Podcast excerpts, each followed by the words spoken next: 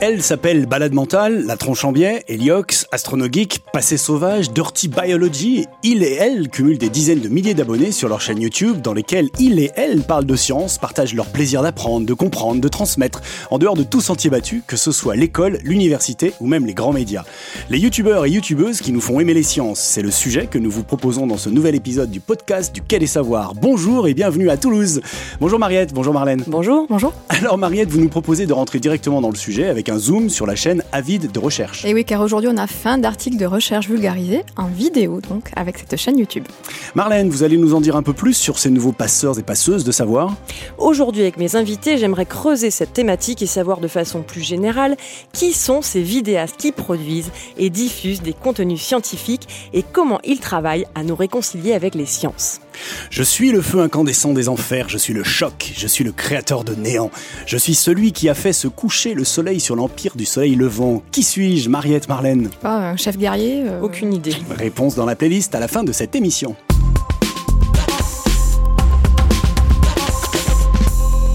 Vu sur le web, Mariette, vous nous parlez de la chaîne YouTube Avide de recherche. Alors, si vous avez soif de découvrir des articles scientifiques sous une forme PEPS, alors la chaîne YouTube Avide de recherche est faite pour vous. Ces vidéos font partie des ressources proposées par Monde Sociaux, un magazine numérique francophone bimensuel en libre accès, qui a été créé et qui est géré par des chercheuses et chercheurs. Ce magazine contribue donc au partage et à la circulation des connaissances en rendant visible auprès de large public des travaux de recherche en sciences humaines et sociales déjà publiés dans des revues, des ouvrages spécialisés, notamment par le biais donc de sa chaîne de YouTube dont je vais vous parler, mais aussi par des articles courts illustrés de photographies, dessins, gifs, ainsi que des films vidéo ou podcasts. Alors c'est un excellent moyen ces vidéos hein, pour des publics non universitaires hein, de s'intéresser aux derniers travaux de recherche donc sous la forme d'une vidéo résumée hein, de quelques minutes, réalisée à partir d'articles publiés dans des revues scientifiques et qui propose aussi donc, des éclairages vraiment sur les questions de société, des débats d'idées. Animé initialement par Manon Champier, aka Manon Bril, donc la docteure en histoire et vulgarisatrice YouTube, puis depuis novembre 2019 par Léa Bello, docteur en sciences de la Terre et des planètes et vulgarisatrice YouTube également, c'est plus d'une quarantaine de vidéos qui vous plongent dans les thématiques de recherche très variées. De la culture, du genre, de l'économie, santé, médias, numérique et bien plus encore. Bref, le large spectre des sciences humaines sociales est abordé.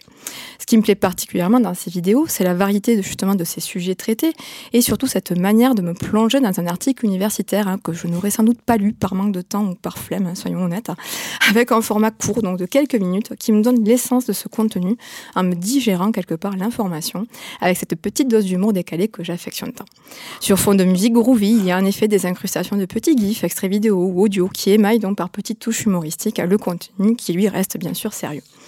Que sentaient les jeunes filles il y a 150 ans? Je vous pose la question, Laurent. La rose la Sans doute rose aussi, voilà. Mais dans la dernière vidéo, donc, ce sujet, au titre très accrocheur, nous met au parfum de l'enjeu justement des odeurs dans l'éducation des jeunes filles, en nous parlant de l'article d'Erika Wiki, Parfum de bonté et odeur de sainteté, les enjeux de l'olfaction dans l'éducation religieuse des jeunes filles du 19e siècle. Et c'est réellement Ah. passionnant, en fait, ouais, de découvrir ce type de sujet qui, au premier abord, hein, n'aurait peut-être pas accroché tant que ça mon intérêt. Ribaudaille et truandaille, l'injure dans le monde universitaire médiéval, explore lui le monde universitaire donc médiéval à partir d'un article de Vsevolod Yoff, hein, l'injure dans le monde universitaire parisien vers 1300-1450, l'honneur bafoué, l'honneur réparé. Donc c'est vrai que les vidéos sont quand même un petit peu plus funky pour euh, plonger vraiment dans le cœur du sujet. Bref, les sujets sont très variés, de Star Wars et l'Antiquité, les pères au foyer, ou encore changer de sexe sur sa carte d'identité, pléthore de sujets. Et d'ailleurs, je vous invite à découvrir une collaboration que le Quai des Savoirs a fait avec Avis de Recherche en 2019 pour une série de 5 vidéos, animées alors par Manon Champier, autour de la lumière lors de notre exposition Luminopolis. Réapprendre à aimer l'obscurité, dessiner les constellations, la lutte contre la pollution lumineuse, les flux électriques européens ou encore filmer la lumière. Vous pouvez retrouver ces vidéos sur la chaîne Avis de Recherche ainsi que sur notre playlist dédiée sur notre chaîne YouTube. Merci Mariette, une chronique à retrouver sur le site web et l'application podcast du Quai des Savoirs. Depuis une dizaine d'années, les vidéastes culturels nous proposent des contenus vulgarisés, souvent avec une pointe d'humour et à travers leur regard singulier. Qui sont ces artisans du web? Comment travaillent-ils? Qui sont leurs publics? Avec lesquels ils et elles entretiennent souvent des relations étroites? Quel rapport ont-ils aux institutions culturelles et scientifiques et aux autres médias? Pour en discuter, nous avons le plaisir d'accueillir Léa Bello. Vous êtes vidéaste et journaliste scientifique. Vous venez de créer votre propre chaîne YouTube et vous êtes membre de la Guilde des vidéastes. Bonjour Léa. Bonjour. Et nous accueillons aussi Tania Louis. Bonjour. Vous avez créé en en 2015 votre chaîne sur YouTube où on peut retrouver les séries Biologie tout compris et les petites manips à la maison. Vous avez également réalisé plusieurs enquêtes auprès des vidéastes culturels pour savoir qui ils et elles étaient. Bonjour Tania. Bonjour. Marlène, à vous de jouer. J'ai beaucoup de questions à poser à mes invités aujourd'hui et je vais commencer avec vous Tania. Bonjour. Euh, est-ce que vous pouvez nous parler de votre expérience en tant que vidéaste? Comment avez-vous eu l'envie, l'idée euh, de créer votre propre chaîne en 2015 après une thèse en biologie qui ne vous destinait pas forcément à ça Non, pas vraiment. En effet, euh, comme beaucoup de gens, finalement, je me suis lancée sur YouTube avec l'envie d'apprendre à faire quelque chose que je ne savais pas déjà faire. Mhm. Je n'avais jamais allumé une caméra, jamais parlé face à une caméra et jamais ouvert un logiciel de montage. Mais euh, je pense que quand on se lance dans la culture scientifique, c'est que globalement, on a envie d'apprendre. Il y avait une, sensibilité déjà, une appétence à la médiation scientifique et à la vulgarisation. J'avais beaucoup fait de face publique donc euh, c'était l'occasion de tester un nouvel outil, tout en me réorientant vers une nouvelle filière professionnelle, hein, finalement, puisque je suis passée de la recherche à la médiation scientifique. Et la chaîne YouTube a l'avantage d'être une activité qu'on peut mener seule, depuis chez soi, avec euh, pas forcément beaucoup de moyens à la base. Et pour être tout à fait honnête, c'était pas une idée à moi au départ. C'est un ami qui m'a dit Mais si tu cherches quelque chose que tu peux faire toute seule, pourquoi est-ce que tu ferais pas une chaîne YouTube? Donc j'ai découvert YouTube au moment où je me suis lancée sur cet outil. Et donc vous pouvez nous parler de votre première série, Biologie tout compris? Oui, donc euh, biologie tout compris, c'est la conséquence directe d'une docteure en biologie qui veut se lancer dans la vulgarisation sur YouTube. Et euh, à l'époque, il existait déjà une grosse chaîne de vulgarisation dans ce domaine, qui est Dirty Biology. Donc mon idée était de ne pas faire la même chose, ce qui n'aurait pas eu beaucoup d'intérêt, d'autant que je n'ai pas les compétences techniques de Léo Grasset, donc ça aurait été moins bien en termes de rendu. Donc euh, j'ai choisi des sujets différents, plutôt orientés sur la biologie cellulaire et la biologie moléculaire. Et le challenge initial, que j'ai pas tenu très longtemps, était de réussir à vulgariser des concepts en moins de 5 minutes ce qui est une euh, grosse contrainte. Un grand défi. Oui, la contrainte de temps, mine de rien, en radio, c'est exactement les mêmes problématiques. C'était un challenge intéressant. Et donc, euh, j'ai commencé euh, comme ça, avec l'envie de partager ce que je connaissais déjà. Donc vous, vous êtes parti euh, de votre zone de confort qui était euh, finalement votre spécialité. Léa, euh, il me semble que vous avez une posture tout à fait différente. Vous, vous avez également un, doctorat, mais en sciences de la Terre et, des planètes. Mariette l'a dit précédemment. mais votre zone de confort, c'était plutôt la vidéo, il me semble, et vous avez choisi de plutôt vulgariser des thématiques dont vous n'êtes pas experte. Oui, moi j'ai effectivement commencé par vulgariser des choses qui n'étaient qui étaient pas forcément très proches de mon sujet de thèse parce que bah justement je trouve que enfin moi j'avais un peu de mal à prendre les distances. Je trouve que c'était plus facile de, de parler de, de, choses qui étaient un peu plus éloignées mais toujours scientifiques et de, de creuser et d'approfondir un sujet. Et ça venait aussi euh, alimenter cette envie que j'avais de, de diversifier mes, mes connaissances est-ce que vous pouvez nous parler alors de, Zeste de Science, qui est une série originale du, CNRS pour euh, laquelle euh, vous animez des émissions depuis quelques années déjà? Euh, oui, après mon doctorat, j'ai fait un master de d'information communication et mhm. euh, avec euh, une option justement communiquer les sciences et et j'ai pris contact avec le CNRS et petit à petit par voie de conséquence on a créé ensemble la la chaîne Zeste des sciences et là l'idée c'est vraiment de vulgariser, donc avec la très forte contrainte, comme le disait Tania, de, de temps, encore moins de cinq minutes, vulgariser un, une recherche récente euh, dans tout type de sciences, ça va de la biologie à la physique, en passant par euh, les sciences de l'univers et, euh, et euh, je sais pas, voilà, les toutes les thématiques. De la aussi, voilà. Et, et, et, donc là, c'est vraiment une, le CNRS qui produit, et moi j'écris et je présente. Vous vous retrouvez donc dans une plus grosse machine. Je rebondis sur ce que disait Tania précédemment. J'ai je, travaillé toute seule. Vous, vous vous retrouvez finalement avec une équipe. C'est dans une démarche vraiment institutionnelle, c'est bien ça? Dans le cadre du CNRS, on a une, équipe, euh, disons un, pôle qui est le, le, pôle audiovisuel qui existe depuis très longtemps, CNRS Images, qui a l'habitude de faire des, documentaires, des formats un peu plus euh, type reportage.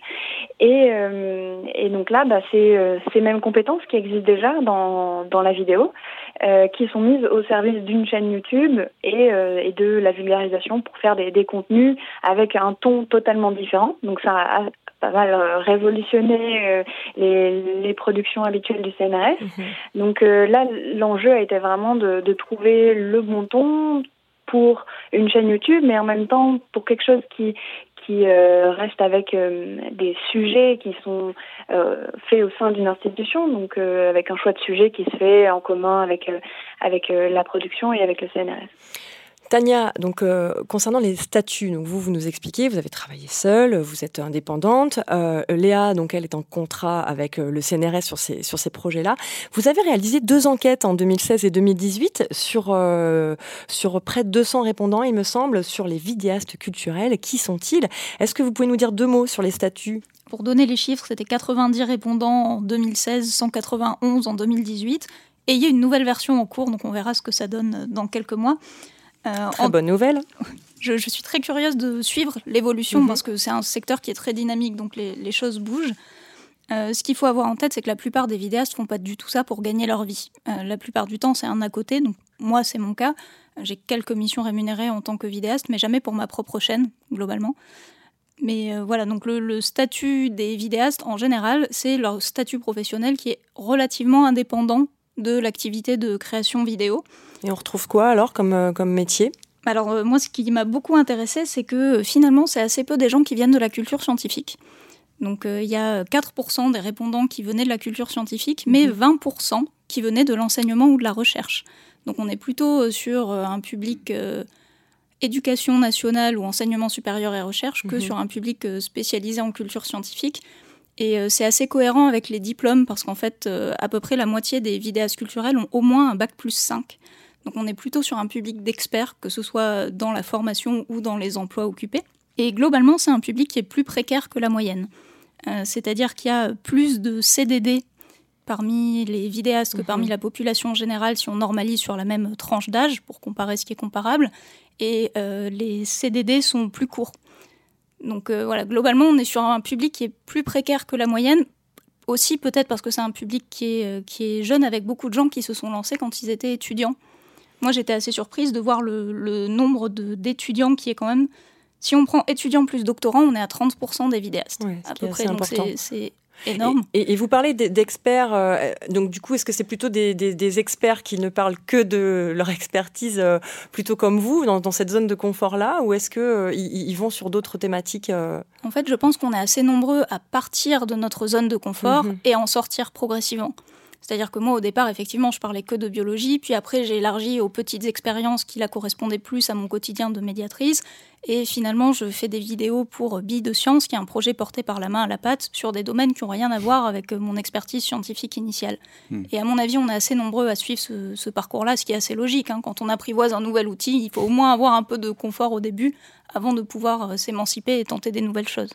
Je t'ajouterais quelque chose justement à, ce que dit Tania, c'est aussi euh, souvent des gens qui sont passionnés en fait et qui ont envie de partager une passion. Et je pense que ça mhm. vient aussi de ça, euh, le fait que ce soit des experts. Souvent, les gens euh, deviennent experts dans un domaine qui les, qui les passionne. Donc, je pense que ça fait sens aussi ça fait penser une proximité aussi avec les médiateurs scientifiques, parce qu'on retrouve aussi un peu ce profil de jeunes diplômés qui euh, font de la médiation. Et, Tania, vous expliquiez qu'il y a, vous-même, vous venez de la médiation face publique, comme on dit. Donc il y a une proximité quand même entre les, médiateurs scientifiques et puis les, vidéastes scientifiques. On retrouve beaucoup d'anciens médiateurs en, en, vidéastes scientifiques. Mais justement, pas tant que ça. moi, ça ah m'étonne parce que connaissant les deux domaines, je trouve qu'il y a énormément de points communs. Mais en fait, ce sont des milieux qui commencent à peine à communiquer. C'est-à-dire que des gens qui sont passés de la médiation à la vidéo, euh, je pense qu'en France, je peux les compter sur les doigts d'une main, alors qu'il y a quand mm. même un certain nombre de vidéastes. Par contre, il y a des gens qui ont découvert la vulgarisation en faisant des vidéos et qui ont eu une envie d'aller face au public. Ça, je pense que c'est quelque chose mm. d'assez fort. Léa, vous, faites partie de la guilde des vidéastes. Est-ce qu'en deux mots, vous pouvez nous expliquer ce que c'est Et ensuite, est-ce que vous pouvez nous dire si vous avez des informations qui vont dans le sens de ce que nous disait Tania sur euh, les profils des vidéastes, mais aussi sur leur statut? Alors, euh, en deux mots, la Guilde des vidéastes, c'est une association euh, qui a été créée dans le but de, euh, de mettre en commun des, des moyens au service des vidéastes. Donc ça, ça, permet de, de fournir tout, tout, des, tout plein d'éléments de conseils auprès des vidéastes et puis aussi des vidéastes pardon et puis aussi de réunir les forces si on peut dire pour mhm. représenter les vidéastes en tant que que collectif professionnel, parce que finalement, la production sur le web n'avait pas vraiment de, de représentation, et euh, à la différence, par exemple, de, des, des, productions pour le cinéma ou pour la télé. Et est-ce que vous avez un, un regard global euh, sur, euh, sur les statuts, sur les métiers, sur, euh, sur la situation de qui sont ces vidéastes? Alors, euh, bah, c'est aussi des études qui sont en cours. Il euh, faut savoir que la ville de des vidéastes, elle réunit pas seulement des vidéastes vulgarisateurs. Mhm. Donc, on a beaucoup de personnes qui travaillent dans la fiction euh, ou dans l'humour, par exemple. Donc c'est des, des, profils assez différents et donc des emplois assez différents. Euh, évidemment, il y en a qui en vivent et il y en a qui en vivent pas du tout. Et pour ce qui est de la guilde, euh, il y a beaucoup de personnes qui, alors j'ai pas les chiffres, mais euh, il y a une grande partie des vidéastes qui, qui ont le statut euh, d'auteur ou d'intermittent ça c'est aussi euh, lié au fait que beaucoup travaillent en parallèle euh, de leur euh, de la, des chaînes YouTube de fiction qui travaillent aussi en tant qu'acteurs, réalisateurs, monteurs à côté. Et puis et puis on a on a une partie aussi qui ont qui comme disait Tania ben, ont un emploi et font ça à côté. Moi, j'ai une, question relative à la légitimité des youtubeurs et à la fiabilité des contenus. Aujourd'hui, à l'heure où finalement n'importe qui peut faire des, des, vidéos sur YouTube, diffuser des informations, comment nous, public, on peut s'assurer d'une qualité de contenu, euh, d'une fiabilité de contenu? Tania? Concrètement, on ne peut jamais être sûr de la fiabilité d'un contenu. Et c'est important de garder toujours un certain esprit critique et de ne pas prendre ce qu'on nous raconte pour argent comptant mais il y a des signaux euh, qui peuvent nous inciter à faire plus ou moins confiance. Et en l'occurrence, je reviens sur ce que je disais tout à l'heure, le, niveau de spécialisation dans les sujets qu'ils abordent des vidéastes est beaucoup plus élevé que ce que les gens ont en mhm. tête. On est très loin du profil de l'ado qui parle juste d'un truc qu'il aime bien dans son salon. En fait, on est plutôt sur des jeunes adultes diplômés qui connaissent les domaines. Euh, oui, on est sur des plus de 25 ans, c'est ça hein, sur, Oui, on est plutôt sur des 25-35 ans que, que sur des ados ce qui correspond aussi au public ciblé hein, finalement. Donc mhm. c'est des jeunes adultes qui s'adressent, on est des jeunes adultes qui s'adressent à des jeunes adultes. Mais voilà, après, on peut vite voir si quelqu'un emploie un vocabulaire rigoureux, si quelqu'un cite ses sources. Et euh, il y a certaines associations, comme le Café des Sciences, par exemple, mhm. euh, qui euh, sélectionnent leurs membres sur la fiabilité du contenu. Donc évidemment, on ne peut pas vérifier chaque virgule de chaque vidéo qui est partagée au sein de cette association, mais ça permet quand même de s'assurer que quelque chose n'est pas complètement mhm. délirant en termes de contenu qui est présenté. Mhm. Mais il y a une légitimité qui se construit quand même collectivement aussi. C'est pas uniquement l'expertise de chaque vidéaste, c'est aussi dans les commentaires, dans les interactions que vous avez avec vos communautés. Oui, clairement. Léa? Oui, euh, je pense que c'est, je suis d'accord avec vous, Tania, c'est quelque chose qui est régulièrement demandé pour les vidéastes.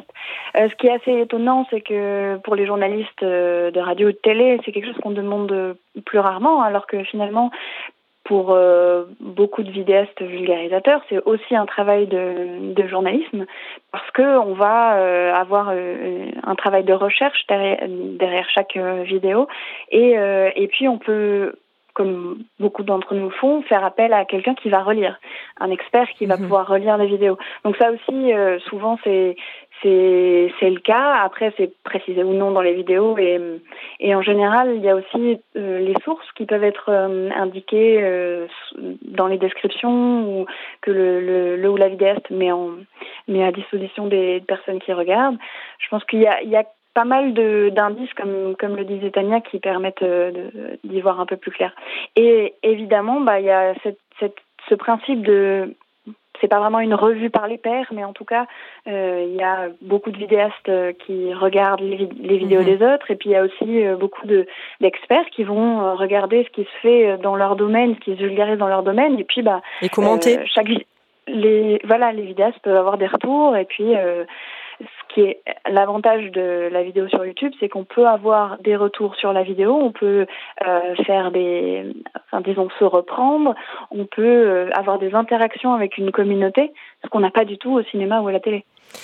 Moi, je voudrais parler d'une étude qui est sortie début 2020 Lecture Jeunesse, en collaboration avec Ipsos, a publié les résultats d'une enquête sur les pratiques YouTube des 15-25 ans. Il était notamment question d'évaluer la notoriété des YouTubeurs scientifiques versus euh, l'ensemble des YouTubeurs. Et il ressort des chiffres euh, assez surprenants, en mon sens, euh, notamment que 76% des jeunes disent avoir consulté au moins une thématique scientifique sur YouTube. 4 jeunes sur 10 disent consulter une vidéo scientifique au moins une fois par semaine. donc j'étais assez étonnée de ces chiffres-là. Est-ce que vous, vous avez une idée vos, publics Est-ce que vous en avez autant? Est-ce que, est que vous avez un regard global aussi sur les collègues vidéastes que vous connaissez, Tania? Oui, mais alors moi je serais curieuse de savoir dans cette enquête quelles sont les vidéos que les jeunes assimilent comme des vidéos scientifiques. Parce que pour en avoir moi-même discuté avec des enfants, donc fin d'école primaire, quand j'intervenais en contexte scolaire, en général, les deux vidéastes scientifiques que connaissent les enfants de cet âge, c'est Dr Nozman et Experiment Boy. C'est exactement ça qui euh, Qui font des contenus très intéressants, mais qui sont vraisemblablement pas ce que la plupart des acteurs de la culture scientifique ont en tête quand ils parlent de vidéos de vulgarisation. C'est-à-dire que beaucoup de vidéastes considèrent en fait faire euh, de l'éveil à la curiosité, mettre le premier pied dans la porte qui mhm. va donner envie aux gens de creuser, ce qui est fondamental parce que c'est comme ça qu'on va chercher des nouveaux publics, mais ce qui n'est pas la même chose que de développer des contenus euh, comme Manon ou, euh, ou, Léa peuvent le faire sur des chaînes comme Avide de recherche, mhm. par exemple. Ces, mhm. jeunes-là vont pas voir ce type de chaîne, c'est à peu près certain. Donc voilà, il faut avoir en tête que les chaînes sont elles-mêmes très hétérogènes et de fait vont cibler des publics hétérogènes. Dernière question euh, concernant euh, le, les indicateurs d'évaluation finalement d'une vidéo. Fin 2019, Stéphane Debove a listé 403 vidéastes français qui faisaient de la vulgarisation sur YouTube. Alors sur 2401 vidéos publiées cette même année, il s'est amusé à recenser le top 10 des vidéos de vulgarisation. Alors selon les indicateurs qu'il utilise, alors ça peut aller du ratio de nombre de likes sur nombre de dislikes, ça peut, ça peut être le plus grand pourcentage de likes, le nombre de commentaires par nombre de vues, etc. Bah, évidemment, on constate que le top 10 n'est pas le même. Vous, euh, comment vous vous positionnez par rapport à ça? Comment vous considérez que votre vidéo, c'est une vidéo qui marche, qui, a réussi? Léa? Bah, Effectivement, ça va être selon différents critères en, fonction des, de, la, de ce qu'on cherche à savoir en fait. parce que réussi, c'est même ce mot-là est, assez vague. Mhm. Donc si euh, je cherche à savoir si la, la vidéo a plu, je vais regarder plutôt le nombre de likes et de versus le nombre de dislikes. Euh, les commentaires aussi vont rapporter un peu une idée de la, qualité de la vidéo en termes presque plus de forme que de contenu. Euh, pour ce qui est du contenu, s'il est bien vulgarisé, bah là c'est vraiment les commentaires qui vont jouer, avec aussi le, le ratio de like-dislike. Mais euh, en fait, ce, ratio-là, il va surtout indiquer si les gens aiment ou pas, et le style peut beaucoup jouer. Et euh, les, les, retours, pour moi, qui fait relire les vidéos, euh, enfin, je fais relire les scripts par les chercheurs. Et c'est très important pour moi d'avoir euh, d'avoir un retour de leur part, euh, s'ils ont aimé ou pas la vidéo, euh, et si le contenu et la façon dont on a vulgarisé les, leur a plu. C'est pour moi aussi un critère pour dire bah j'ai bien réussi cette vidéo ou pas. Et puis bah, après le nombre de vues évidemment quand une vidéo réussit très mhm. bien comme celle sur l'odorat des jeunes filles qui de façon assez surprenante l'éducation olfactive des jeunes filles il y a 150 ans a plu, bah, je me dis bon bah elle est manifestement réussie. Mhm. Elia, est-ce que le CNRS a les mêmes critères d'évaluation? Pour le CNRS, c'est pareil, c'est le nombre de vues, par exemple, qui prime? Euh, Oui, bah alors c'est pour, pour, les mêmes. Enfin, on a toujours le retour chercheur qui est très important. Et oui, le nombre de vues euh, prime beaucoup. Et puis après, il y a l'impact de la vidéo. Euh, quand il y a beaucoup de commentaires, ça peut être intéressant en termes plutôt de, visibilité de la, chaîne. Et puis, bah, si, euh, si ça nous permet d'avoir des, nouveaux abonnés aussi, c'est quelque chose qui, est important. Tania? Oui, ben en fait, une vidéo de vulgarisation, comme n'importe quel projet de culture scientifique, quand on l'a fait, on a des objectifs en tête. Et les indicateurs de réussite qu'on va regarder dépendent de ces objectifs. Mhm. Après, je pense que c'est important de relativiser les chiffres, parce que, effectivement, les vidéastes qui marchent très bien sur YouTube ont des centaines de milliers d'abonnés, voire des millions maintenant. Et euh, des fois, quand on a une chaîne plus modeste, qu'on regarde le nombre de vues et qu'on en a quelques centaines ou quelques milliers, on peut trouver ça décevant.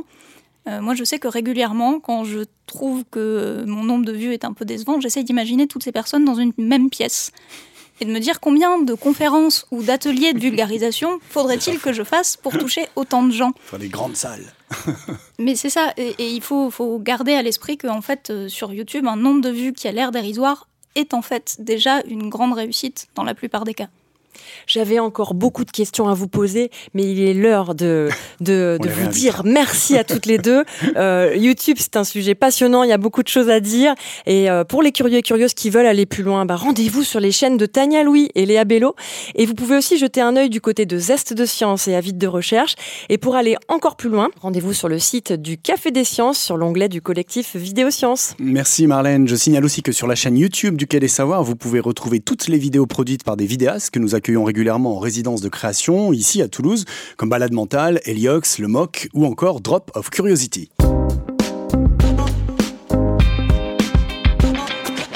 Allez, on quitte l'univers de YouTube pour cette playlist de rentrée avec une BD qui nous plonge dans l'une des faces sombres de l'histoire des sciences du XXe siècle. La scène se déroule le lundi 6 août 1945 dans une chambre du Quadrangle Club de l'Université de Chicago. C'est l'après-midi.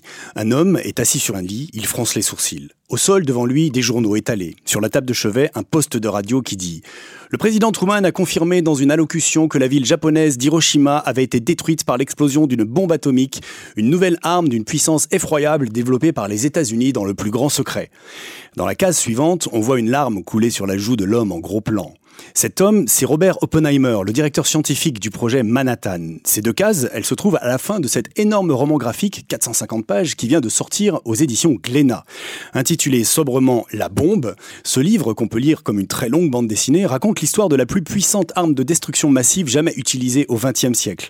Dessiné par Denis Rodier sur un scénario de Didier Alcante avec Laurent Frédéric Bollet, La bombe nous plonge dans les coulisses du projet Manhattan entre 1939 et 1946, en pleine Seconde Guerre mondiale, et nous invite à suivre l'inexorable mise au point des premières bombes atomiques par l'armée américaine. On y retrouve tous les acteurs plus ou moins célèbres de cette aventure scientifique et militaire. Ropen Oppenheimer, donc, mais aussi Albert Einstein ou Enrico Fermi, côté physicien, mais aussi le général Leslie Groove, qui commanda le projet Manhattan, et bien sûr les présidents américains Roosevelt et Truman. Mais surtout, et c'est l'une des grandes forces de ce livre passionnant et très documenté, basé sur des faits réels, on y rencontre les habitants d'Hiroshima, des anonymes qui vivent comme tous les peuples en guerre dans la peur et l'espérance. La ville d'Hiroshima est mise en scène pendant toutes ces années qui précèdent sa destruction, et ce n'est pas si habituel, cette histoire de bombe atomique dont nous connaissons tous la fin nous est racontée aussi à hauteur d'homme, à travers les relations pas toujours simples entre un père et ses fils à Hiroshima, ou sur les champs de bataille européens, dans les usines et laboratoires secrets allemands, ou encore à travers les tensions et les rapports de force au sein même du camp américain. À partir de maintenant, nous sommes tous des fils de pute. C'est la célèbre citation attribuée à Kenneth Bainbridge, le physicien qui dirigea Trinity, le premier essai d'explosion d'une bombe atomique dans le désert du Nouveau-Mexique. C'était le 16 juillet 1945. Et pourtant, les recherches poursuivirent et deux bombes atomiques furent lâchées l'année suivante sur Hiroshima puis en Nagasaki, faisant, selon les dernières estimations, environ 250 000 morts. Il faut lire ce roman graphique, La bombe, parce qu'il n'esquive pas cette ambivalence des scientifiques à la fois enthousiastes et terrifiés par ce qu'ils sont en train d'accomplir. Il montre ce que les sciences, et en l'occurrence ici la physique, doivent à la guerre, c'est-à-dire à la mobilisation considérable de moyens et de passions destructrices. Ce roman graphique est complété par une bibliographie de livres, articles, BD, documentaires et sites internet qui permettent aux lecteurs curieux ou simplement nés après ce siècle atomique d'explorer toutes les dimensions de cette histoire contemporaine mêlant à la fois science, politique, technologie et société. Aujourd'hui, neuf pays possèdent l'arme nucléaire qui est entre-temps devenue bien plus dévastatrice. L'arsenal mondial est composé d'environ 15 000 engins, cinq fois moins que durant la guerre froide, mais encore largement suffisant pour anéantir plusieurs fois la planète. Vous croyez mon histoire terminée? Et si elle ne faisait que commencer? Ce sont les derniers mots prononcés par l'uranium lui-même, l'élément chimique par lequel la bombe arrive, dans ce roman graphique qui lui prête une voix pour en faire un narrateur menaçant. La bombe de Rodier, Alcante et Bollet, édité par Glénat, est aujourd'hui dans la playlist du Quai des Savoirs. Et c'est ainsi que se termine notre émission. Et oui, déjà, merci à nos deux invités, Tania Louis et Eléa Bello. Nous vous souhaitons bon vent et plein de belles vidéos à venir. À la prise de son aujourd'hui, Vincent Navarro, réalisation Arnaud Maisonneuve. Merci de votre fidélité, merci de faire connaître ce podcast autour de vous, à vos amis. À très bientôt et en attendant, restez curieux. Ciao.